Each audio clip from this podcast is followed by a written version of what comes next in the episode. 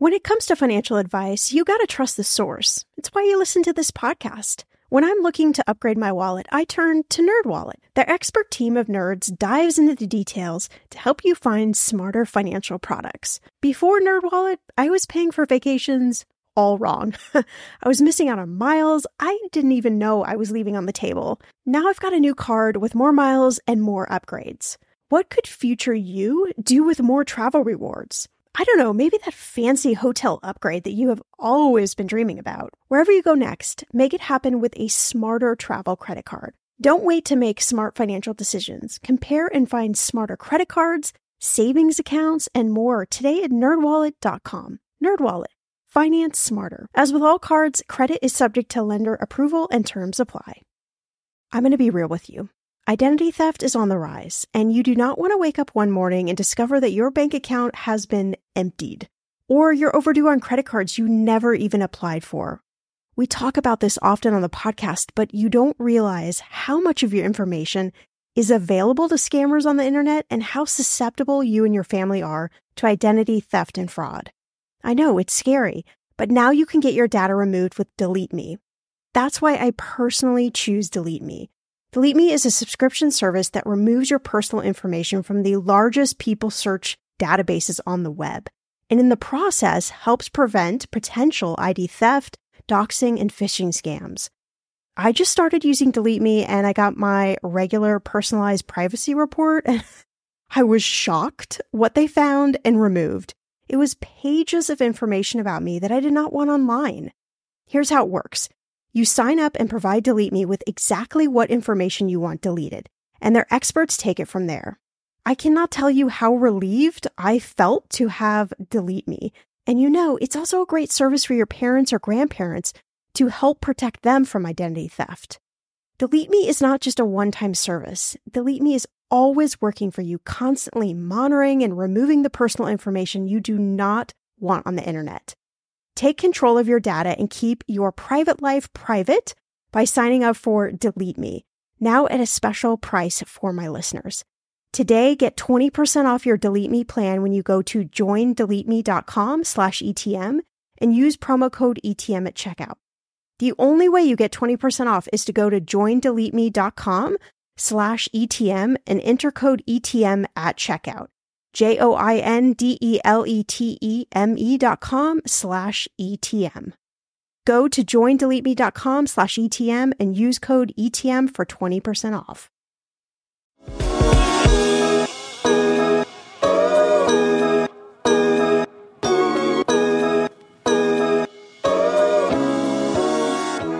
Past, people might have told you two or three months salary.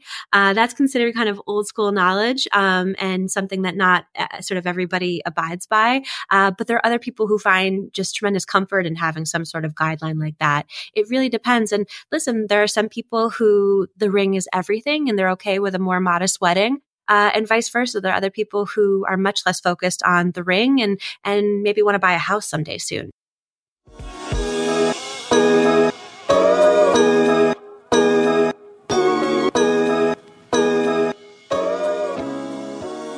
Hey, welcome back to Everyone's Talking Money. I am your host, Shannah Game, and love is in the air for this episode.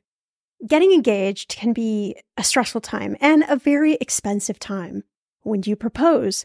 Who proposes to whom? How much money should you really spend on an engagement ring? What if you've never really talked about money before? These are just a few questions that our guest, Kat McCoy, a hopeless romantic, and the owner of Best Kept Jewelry Concierge and Proposal Prep, is here to help you with. I share this story in the episode, but when I got engaged to my husband Jeff, we mutually bought the engagement ring. I picked it up myself. And then when I got home, I put it on the counter. And Jeff was like, okay, so what am I supposed to do with this thing? And I was like, I don't know. I guess you're supposed to propose. We laugh about it now, but the dynamics of the engagement process even though it's exciting, can be stressful and anxiety filled. So, in this episode, Kat is breaking down the narrative around who should propose to whom, whether your engagement ring really is an investment, and some important love and money questions to ask your future spouse before you walk down the aisle. So, before jumping in this episode, I would love to invite you to help Everyone's Talking Money reach more people. You can do so by subscribing or following the show, leaving a review if you haven't done so already, and sharing the show with your friends. Also, hey, if we aren't email friends yet, head to the link in the show notes to get on our email club list. Every Tuesday, I send out a short money tip and lots of other great behind the scenes things, money advice, and all sorts of things to help you stress less. You can find that link right in the show notes. All right, let's start talking about getting engaged. We're talking about getting engaged, and I know this is a really stressful time, I think, for both partners. No matter who's proposing and who's on the other side, right? There's a lot of like anxiety and nerves, and am I doing this right? And what if it's not what they want, or what if they don't say yes, right? There's a lot of questions. Uh, you know, and, and, and also, you know, who's going to buy the engagement ring? Who pays for the wedding? Like, there's a lot of money questions that are involved in this process. And I think, you know, it's, it's awesome that you're out there helping navigate couples through these really important questions and helping them, you know, figure out how to, how to deal with these really stressful situations. What would you say are like some of the trickiest questions that you think people need to talk about before they get into the proposal process? Absolutely. I think the the very first thing that comes to mind is this idea of timing. Um, typically in an old school fashion, the person proposing would be in full control of the timeline of when you'll get engaged. Um, but as modern relationships evolve. Uh, couples are typically living together uh, before they get engaged as well. Um, the question of on whose timeline are we on, I think, becomes a, a really important one. All right, exactly. It's so interesting because, uh, you know, I have a couple of friends who recently have got engaged, and it feels like there's always one partner who is just waiting and and thinking when is the other partner going to going to propose? Like when is it going to happen? And they're just you know almost like so fixated on the timeline that you know everything else um like they can't think about anything else except like this timeline. It's it's so interesting you know, you're exactly right. There often can become a power imbalance uh, between the two parties, and it's much bigger than just the proposal. Uh, for some people, it's I want to have children, and that sort of uh, pervasive biological clock, of course, can be a real thing. Um, for other people, they'd like to book a specific wedding venue. And if you don't lock it in, maybe you're, you're pushing until a 2025 wedding. So there's uh, a lot of different components to, to that. And, um, navigating that can be really challenging. So, how do you suggest couples navigate these awkward conversations? Like, what do you do if the tensions start to boil up around, you know, when we're going to get engaged. Like specifically, I think if one partner has a timeline that's very different from the other partner. I think being able to come to the table and feel like both people really have an equal seat at the table. The proposal prep box that I developed, there is a custom card game essentially with some really fun icebreakers. So there's some kind of flirty questions to tee you up. And then there's some questions that get down to the nitty gritty. Uh, for instance, you know, true or false, it's important you speak to my family before you propose. True or false, 12 months is the perfect amount of time to be engaged. So it allows you to bring up topics that you might be bashful to bring up or ask each other questions that never even occurred to you. I like that a lot. I often uh, talk about, you know, question session when you're talking to your partner about money too, because if I think if you come at it from this question and like very inquisitive perspective, it does take the tensions down. I think it also helps it feel less judgmental. So, you know, when when somebody's answering that question, it could be like, "Oh, well that's interesting. You think that's true or false? Like, why do you think that?" You know, and I think there's a way to like bridge these conversations do you have any other are there any other like hot questions in there that like couples just love? Um, from an engagement ring perspective because i work in jewelry it's a little bit engagement ring focused um, one of the questions is to what extent are you open to input on the engagement ring? How involved do you want to be? I think that's a really important question. Uh, the purpose of the box is to not by any means eliminate all mystery and romance it's how to how to right size it for you guys as a couple And so, um, I love what you said about not being judgmental. It, it's so dependent on, on each couple. I work with some couples where both parties are deeply involved in the ring buying process. Everyone knows what everyone spent. Um, and then I work with other couples who would be so embarrassed to know what their partner spent on a ring. Um, so the box is not meant to be prescriptive. It's just sort of meant to help you figure out what's right for you guys and to be fun, right? To have fun is the number one thing. I, am I'm, I'm so happy you said that. And in terms of the the game, the card game, making it a game instead of um, the the original version, candidly, was uh, a questionnaire. And when I spoke to particularly to the people who were meant to be proposing, when I said form or questionnaire, they completely shut down. And so I, I went back to the drawing board and I thought, how can we make this feel more like a game? Um, so I think that's an excellent point. I love that. You know, it's just like it's I always remind people this process is supposed to be enjoyable. Like even, you know, when you you think about like I don't know, I'm stereotyping here, but like bridezillas or, you know, you you get up to that wedding date and you're you're so stressed out and you're panicky or eh, whatever it might be. It's it's I'm always reminding people like this is supposed to be fun. Like this is supposed to be one of those good pieces of life that you really want to just enjoy and, and embrace it and not be so just like fixated, you know, on everything being right. And I think that we could pull that back to the engagement process too, right? Like there's such a narrative that the engagement has to be this like amazing spectacle and it has to be something of of legends and for a lot of people that's not what they want you know and and so i think thinking about it from that perspective is really important. I, I, think that's absolutely right. And and I think what you're talking about is the proposal itself. The period of time that I've become just sort of obsessed with in recent years is what I call pre-engagement. That time from when you know you've met the right person to when you actually get engaged. And I think that's when a lot of those really like an emotionally rich power dynamics are coming up. Um, to your point, a lot of uh, a lot of stuff around money, uh, a lot of stuff about power and and whose timeline we're on and and who gets a say. Um, but the whole purpose of, of what I do is to really make the process of getting engaged and that period of pre engagement uh, more joyful and less stressful. Wow, power dynamics. I hadn't even thought about it from that perspective, but that's very true. that's a head scratcher.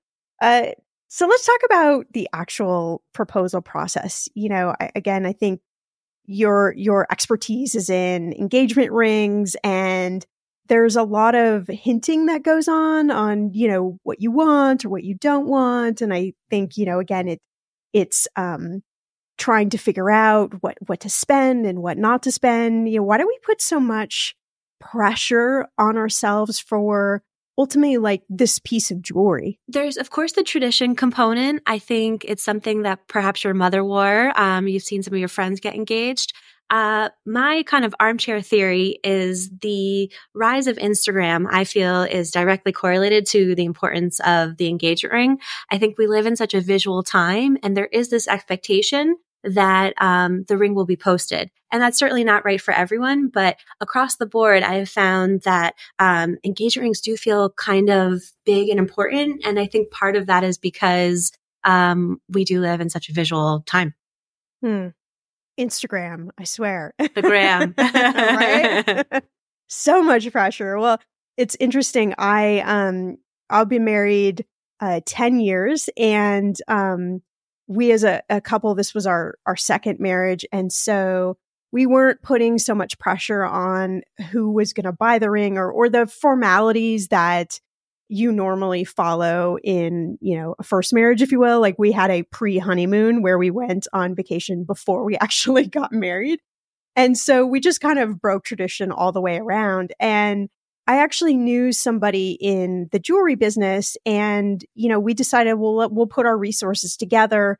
And she actually had a, a, a like a vintage kind of secondhand ring that I, that I really loved. And you know, so I, I was the one who actually went out and purchased the ring and I brought the ring home and my husband always jokes about this because I put the ring on um like the dining room table and I was like, "Okay, here's the ring. Like now do something about it."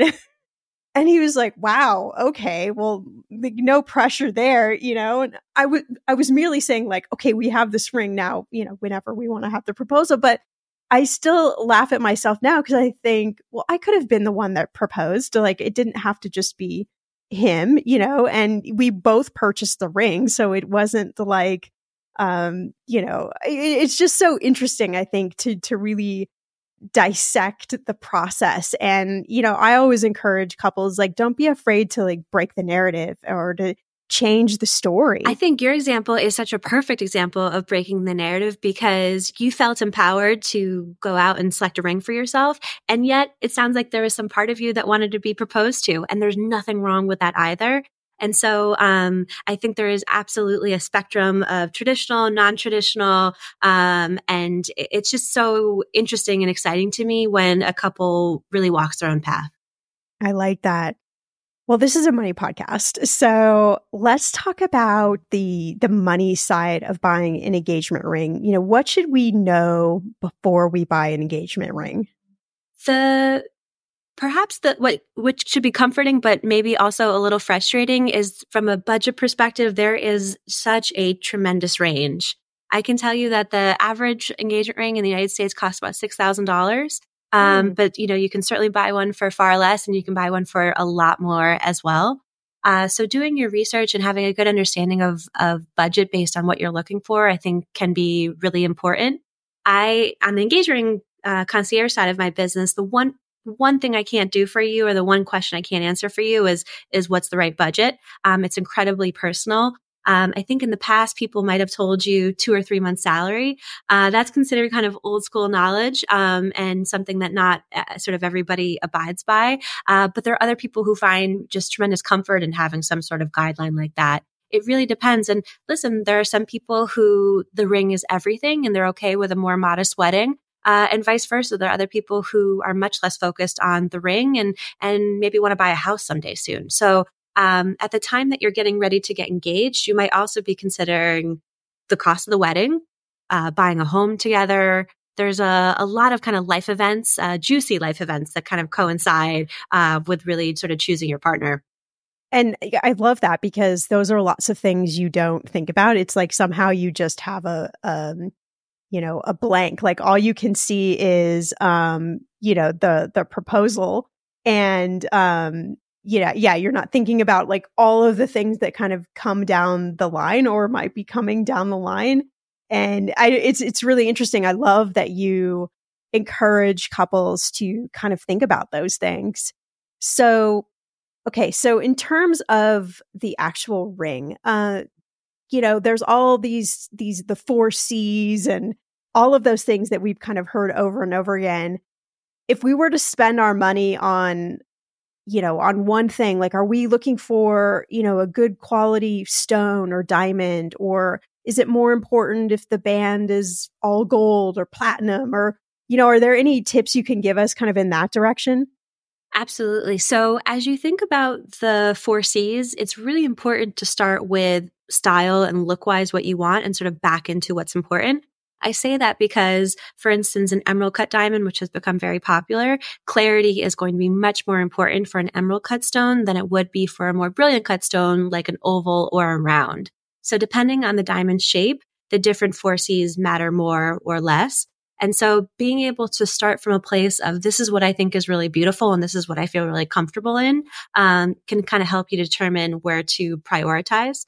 Uh, I work with some couples who it's really, really important to them that the color is an incredibly bright white.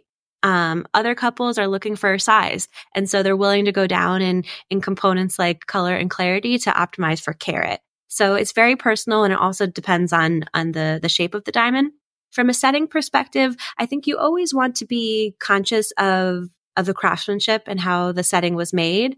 Um, 14 karat actually is, is, um, is a fantastic option. It's going to be a little bit more affordable than going with platinum. Uh, 14 karat gold. Really? Why is, why is that? Um, it has, um, just the the gold content and the uh, mix of alloys and metals is different. Mm, okay. um, 14 karat gold is stronger than platinum. Um, so platinum will sort of patina with time and it's a little bit of a softer metal uh, whereas 14 karat is a little bit stronger. Um, so I think that's a fantastic way to to save a few bucks and also sort of protect the setting. Uh, but there are some people who uh, you know, platinum is just incredibly classic and maybe that's what their their mom wore and that's what they feel strongly about. What about other gems? Are there any other like popular stones that that people are buying besides diamonds these days? Absolutely. Colored gemstones um, continue to be a really fantastic way to to wear something a little bit more unique. Uh, so a blue sapphire, I think, is still really classic and, and timeless for an engagement ring, an emerald as well. The thing to understand about a, a green emerald is it's a bit of a softer stone than a diamond. And so if you're someone who works with her hands, his or her hands, if you, um, uh, it's sort of a know thyself moment. If you, um, depending on what you do for work, an emerald might not be right for you just because it is more likely to, to chip. Hmm. Okay. And I've also seen like diamond alternatives. I can't think of the name right now. Is it, um, does it start with an M? Moissanite. Moissanite. Okay. Yes. Uh, w- tell me about those. Yes. So those have become quite popular as well. Uh, without a doubt, a moissanite is going to be much more affordable than a natural mined diamond. What's become very, very popular, even just in the last couple of years, has been lab grown diamonds. Mm, and so, um, it's a really, really interesting conversation to have because a lab grown diamond has the exact same chemical composition as a diamond that's mined from the earth. It's made using high pressure and high temperatures, but instead of high pressure and high temperatures in the ground, there's high pressure, high temperatures in the laboratory. And so you need a special piece of testing equipment to be able to tell the difference. The, the main difference between a mined diamond and a lab grown diamond is, um, resale value. Um, okay lots of laboratories have opened in recent years. And so the price of lab, of lab growns continues to just sort of plummet. Um, and so if this is something that, you know, you're going to have forever, pass it down the family, you don't care about sort of thinking of it as an asset, then with a lab grown, your money and your budget is certainly going to stretch further. Do people really like, do they resell their engagement rings? Does it happen a lot? Um, it depends. I think some people think towards, do I want to upgrade in the future? I think other people really do think of it as an asset in their portfolio and they want to know that they're making a smart investment that's going to maintain its value over time, regardless of whether or not they plan on, on selling. Yeah, tell me a little bit about that. I, am interested about that because you talk about the the ring as an investment. How, how how do we think of the ring as investment, or how does it become an investment for us? So as we think about sort of the natural diamond market, prices have remained and the market has remained pretty strong and has remained pretty consistent. And so, you know, that is very promising. Uh, different trends and styles and shapes come in and out of favor. Um, so antique cut diamonds for a while were uh, seen as less expensive than uh, more of the modern brilliant cuts. Um, antique cuts have sort of become back in favor. And so the price of those have, have continued to rise. Um, and um, you know, oval cut diamonds are incredibly popular. They were less so, you know, even five or 10 years ago. So if you were early on ovals, that was an incredible investment. Uh, for most people with something as sentimental and romantic and um, as special as an engagement ring, that's not the only lens uh, by which they're assessing their purchase. But, you know, this is a money podcast and you want to make a smart investment.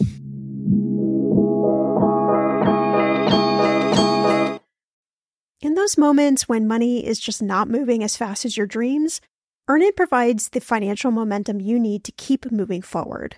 Earnin is an app that gives you access to your pay as you work, up to $100 per day or up to $750 per pay period. You just download the Earnin app and verify your paycheck. Then you access up to $100 a day as you work, and you can leave an optional tip.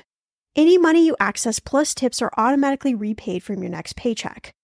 I honestly would use Earnin in lots of different ways, but what's on my mind recently is I need a night out.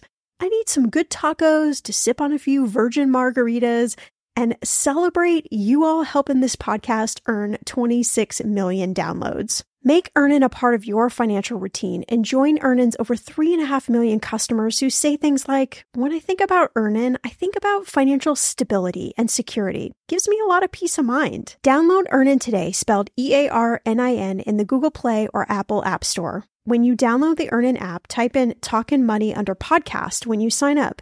It will really help the show. Talkin' Money under podcast. Earnin is a financial technology company, not a bank, subject to your available earnings, daily max, pay period max, and location. See earnin.com slash TOS for details.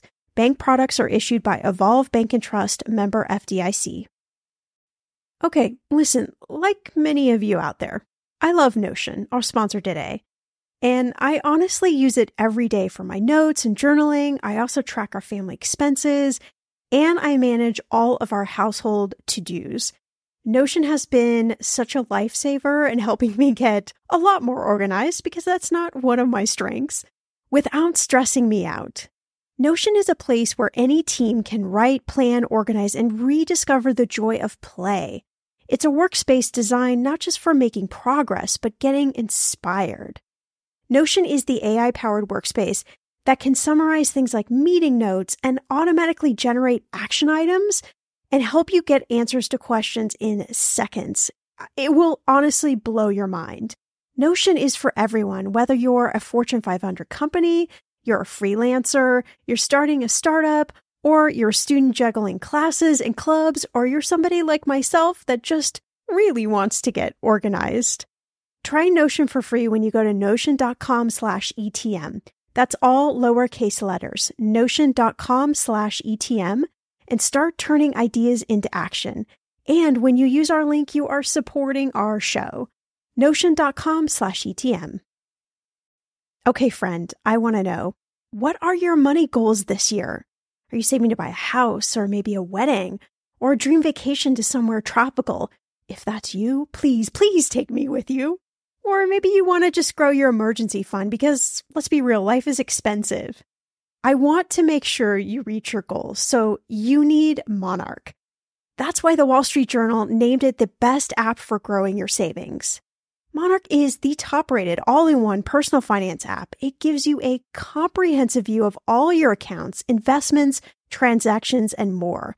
You can create custom budgets, track progress towards your financial goals, and collaborate with your partner. And now get an extended 30-day free trial when you go to monarchmoney.com slash ETM. Here's what I love. Monarch is the most customizable budgeting app. You can change the layout of your dashboard. You can go between light and dark mode. You can create custom budgets and notifications. You can set up all of these automatic rules for your transactions and notifications and so much more. Monarch is obsessed with constantly improving their product. Get this. They release updates every two weeks, and they even allow customers to submit suggestions, vote on requested features, and view the product roadmap. This, my friend, is totally original. Plus, they will never sell your data to third party or show you ads. I think that's really important. After trying out Monarch for myself, I understand why it is the top rated personal finance app. And now listeners of this show get an extended 30-day free trial when you go to monarchmoney.com slash ETM. That's M-O-N-A-R-C-H-M-O-N-E-Y dot com slash ETM for your extended 30-day free trial. All right, Kat, we're going to play your relationship with money is game. First question. If you were to describe your relationship with money as a cartoon character, who would it be? Hmm.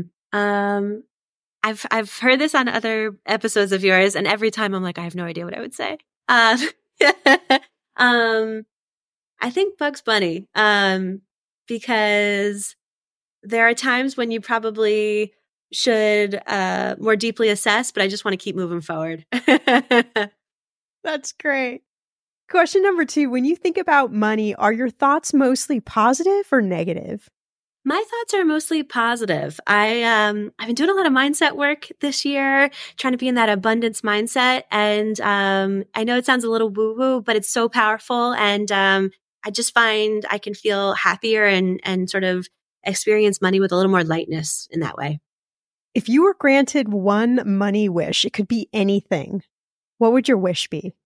My one money wish would be every time I go to lunch or dinner with a friend, the the check gets paid for. Um, that to me is the ultimate is being able to treat a friend to lunch or dinner is just uh, the ultimate indulgence. And if some sort of wizard just every time you went to lunch with a friend paid for it uh, that that would be my wish. I like that one. I could get on board with that. All right last question. What is one money secret you have that maybe you don't talk about often yes so I would say one money secret of mine was my very first year in business. Um, I have been really fortunate. I've only worked with really honest partners. I, um, I got taken by a fraudster on a Rolex watch and I felt so much shame about being tricked. And um, it ended up, you know, it was a big kick in the gut. It cost me several thousand dollars. It's a lesson I will, you know, I vowed I would only learn once, but it was a really shameful experience not to only lose that money, but to feel like um, I wanted to make the sale so badly that I didn't take all of the necessary precautions.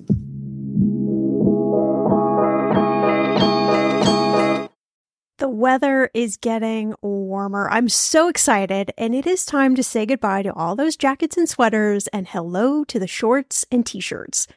I wanted to update my summer workout wardrobe for the long haul without, you know, spending a fortune.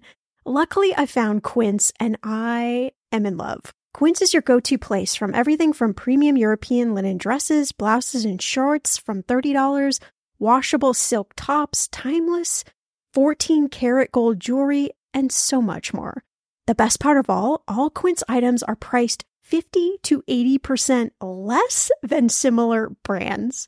By partnering directly with top factories, Quince cuts out the cost of the middleman and passes those savings on to you. And Quince only works with factories that use safe, ethical, and responsible manufacturing practices and premium fabrics and finishes. I love that. Okay, I bought the dreamiest pair of workout leggings and a bright pink workout top to match. Honestly, ladies, I gotta tell you, these leggings you need. The price cannot be beat, and I feel like a million bucks wearing this cozy workout friendly outfit. I've worn it for like five days straight. Get warm weather ready with Quince. Go to quince.com slash ETM for free shipping on your order and 365 day returns. That's Q-U-I-N-C-E dot com slash ETM to get free shipping and 365 day returns. Quince.com slash ETM. Hey, my name's Otis Gray, host of the Daily Book Club, a daily podcast where I read wonderful old books one chapter at a time. Simple as that. Whether you want to get engaged and lost in a fascinating story that has stood the test of time, or just relax to a good book, listen to the Daily Book Club to get wrapped up or unwind during your day. We'll read classic stories like Pride and Prejudice, The Enchanted April, The Wind in the Willows, beautiful stories all told from start to finish. And you can even do a real book club. Tune into the daily book club Discord and discuss the readings with other book club listeners. However, you want to listen, it's your choice. Subscribe to the Daily Book Club on Spotify, Apple Podcasts, and everywhere else. New episodes every single day. So sit back, relax, and get lost in the Daily Book Club.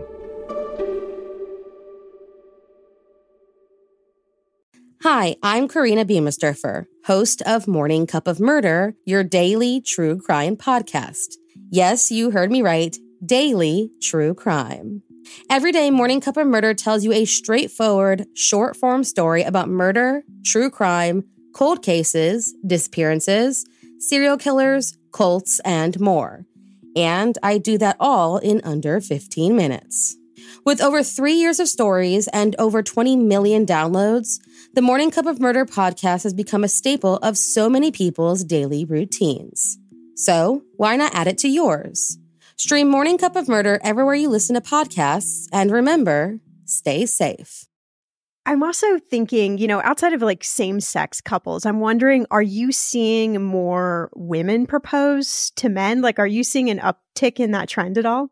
Anecdotally, not as much, but um, but I read about it quite a bit. And listen, I think it makes a lot of sense. You know, we keep talking about relationship dynamics. So am I. You know, a, a lot of my and uh, so, um, are between you and me, I'm a little surprised particular that uh, and we haven't seen. You know, no judgment, good way, but but very particular about what they want and how they want the proposal process to go, and and the ring they want, and you know all of that. And so, like we were saying before, like so fixated on making sure that you know they're fiance, future fiance knows like exactly what they want, but then also like mm-hmm. terrorized that they're not going to do certain things. And I've often said like, well, why don't you be the one that proposes? Like if you have an exact idea of what you want, like there's nothing wrong with the woman or proposing. And I think it's so interesting that we still sometimes get hung up on those um, you know, sort of gender stereotypes, if you will, that it absolutely has to be the the man proposing. And there's nothing wrong with with any which way you do this.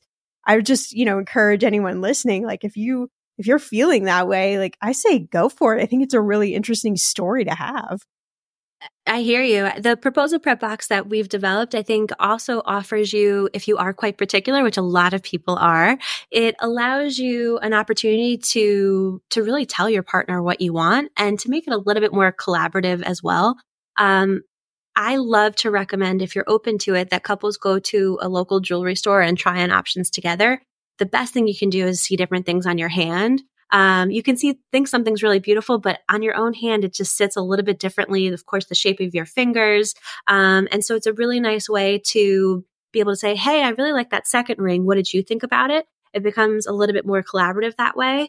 And as we think about, you know, that pre-engagement journey, there's different parts in the journey where you can kind of exit the process. So uh, a common route that a lot of my clients take is they will go to a jewelry store together try on a few options. She might say, I really liked A, B, and C, did not like D, E, and F. This is my input. Run forth and, and prosper.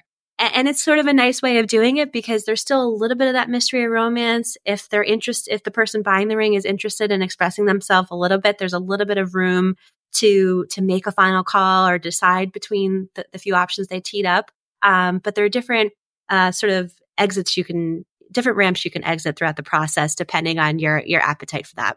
I like that. Yeah, because I was wondering, you know, do you do you suggest like couples go through the actual buying process together? But I like that there are different off ramps that you can get off, you know, depending. And also you can be okay that you go through like my husband and I, we went through the whole process together. We both knew exactly what we were purchasing and you know, there wasn't necessarily a surprise element, but it, that part wasn't important to me.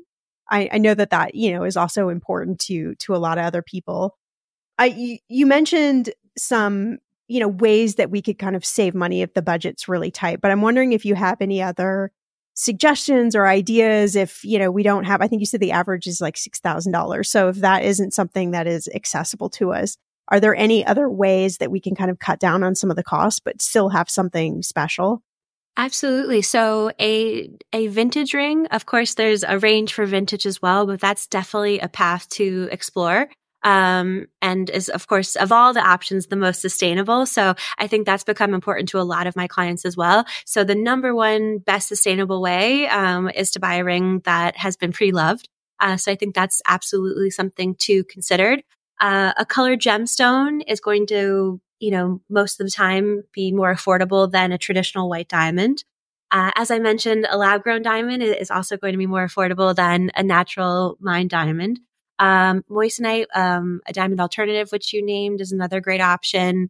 Um, there are uh, just a lot of a lot of different options.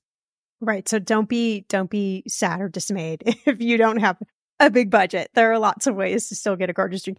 And I think the beauty is that a lot of times we can feel, you know, I talk a lot about shame around money because there's a lots of ways we feel shameful. And so I think sometimes you could feel shameful if you're not spending a certain amount on the ring or you know you're buying something that is, you know, an alternative that isn't an actual diamond.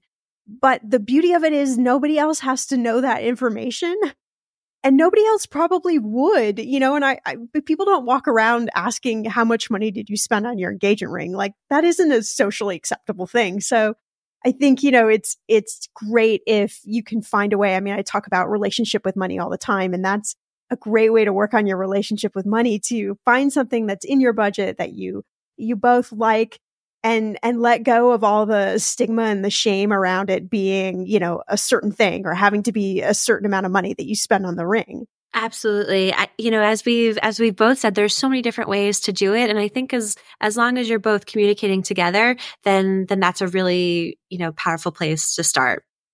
So you've been able to craft this this career around you know helping other people you know get engaged go through this you know pre proposal process and as you say, you like to do it with as little stress and as humanely as possible. I love that that combination. What sparked your interest in in getting involved in this this work? So I started my fine jewelry concierge about six years ago, and prior to that, I was a management consultant. So um, I did, did, not come through uh, the traditional uh, jewelry path. Um, in fact, I work with a lot of talented people in the Diamond District in New York City, um, and the, the, majority of people you you work with are going to be third or fourth generation, so they think you're absolutely nuts to be entering uh, the industry. but I've always loved jewelry. Uh, the business before I got um, so focused on engagement rings was really focused on um, sourcing really special gifts because I believe a piece of jewelry is one of the most meaningful gifts you could give someone. But if you get it wrong, it can be so crushing uh, for both the person receiving and the person giving. Um, and so I wanted to offer a way for people to feel like they couldn't get it wrong. Um, and my love of jewelry really comes from my grandmother, who was uh, far and away the, the most thoughtful gift giver, an incredibly elegant woman who uh, loved things that were really well made. And um, every kind of gift she gave you felt like a reflection of how of the very best that she saw in you. Um, and, uh, so my love language is very much gift giving. And I wanted to sort of infuse that spirit in jewelry because I think sometimes uh, fine jewelry has a rap of being shallow or unimportant, but when done thoughtfully, I think it can just be so special. I love that story of your grandma. I think about um, my grandma's, and I didn't. Uh, my dad's mom passed away when I was very little. I think two and a half, maybe three. So I, I really don't have any memory of her. But she loved, um, she loved collecting jewelry and just all types of jewelry, everything from, you know, fancy jewelry down to just, you know, kind of tchotchke jewelry. And when she passed away, she left her jewelry collection to my aunt, which her daughter. And then when my aunt passed away, she left the jewelry collection to my mom and myself. And it was really cool to be able to kind of, I don't know, like feel her through the jewelry or to, to like see her personality kind of come through because I didn't really, you know, know her that well through jewelry. And I think that's what you're saying. Like that's why you love what you do because it's not just something you, you know, slap on your finger or, you know, you wear around your neck. These, these gifts can actually have like this, this real sort of meaning behind it. And it's like you could feel the person that has you know gifted you this this particular item. Yes to think that her collection she enjoyed and then has been passed down now several times is so powerful. And I, you know i find pe- people's taste in jewelry so interesting because your taste in jewelry is not necessarily a one doesn't have a one-to-one correlation with your taste in fashion. Um, it's informed by like a lot of other things. And so to to really go through someone's jewelry box is, is a very intimate thing um, and a very personal thing. And it's so cool to think um, that, you know, her collection has been passed down in that way. So I've got to ask because we're talking about proposals. Did you have a unique proposal story or or anything, you know, that interesting? Did you get what you want? Yeah. So um, I got engaged, I guess, eight years ago at this point, and I entered the jewelry business about 18 months later. So wow. I had no idea um, what was going on through that process. Um, Clay and my husband Clay and I, we went into the Diamond District. This is before I had all of these partners on 47th Street. Uh, we were both so nervous because uh, if you've ever been to the Diamond District in Manhattan, it moves quickly. A lot of people are yelling at you. Uh, are you buying? Are you selling? What are you looking for? Um, I remember actually being so nervous that I dropped a loose diamond on the ground. Uh, which I, as a jeweler myself now, I'm just horrified thinking about. But in the spirit of honesty, I, I do love that story. Um, and we tried on a few different things. I pointed, gave him a few hints and told him what I really, really didn't want and then told him to to go off and, and do his best. And so um, my ring is is so special to me, and um, my husband Clay, I, you know, he has more of a traditional finance job, and for him, it was really an opportunity to um, kind of be creative and design something really special. So uh, he actually took a lot of pleasure in the sort of design process, um, whereas other people find it very stressful. So uh, you know, to each to each their own. But um, my ring is so special to me, and um, it just reminds me of. Uh, so you so process. you went to the the jewelry district there. You were overwhelmed, and then you told him like, okay, now it's your turn. Like you go back, you figure it all out. yes, here are the keys. I'm sure when you got in the jewelry business later, he was like, oh my gosh, like this information would have been very helpful in the process. Exactly. It was kind of shortly thereafter that um, that I uh, dove headfirst into uh, the jewelry space, uh, building relationships in the diamond district, um, so I, I think about that often. Kind of my first trip there was uh, for my own engagement ring uh, sort of scouting. And um, there are a million things I would have done differently, but I, I kind of love that that was our story. Is that something you would suggest for people? You know, I used to live in Los Angeles and they had a huge diamond district, a lot like New York. Do you suggest people to like go down there? I mean, can they get a better deal or is that just like such an overwhelming process?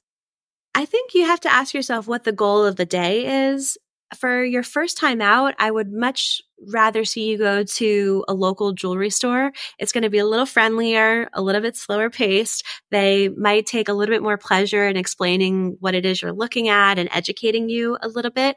Um, the Diamond District is absolutely fantastic, and there's some really talented, really honest people there. But it is best to go to the Diamond District if you know what you want, you know what you're willing to spend, and you're what, and you're sort of ready to transact. All right. So you've got this amazing proposal prep box. And I'm wondering, you know, as we close out here, if you were to put together just a, a, couple of things that you want us to think about, like the ultimate proposal prep kind of checklist for us, what, like, what would be on it? What are the things we absolutely have to remember in this process?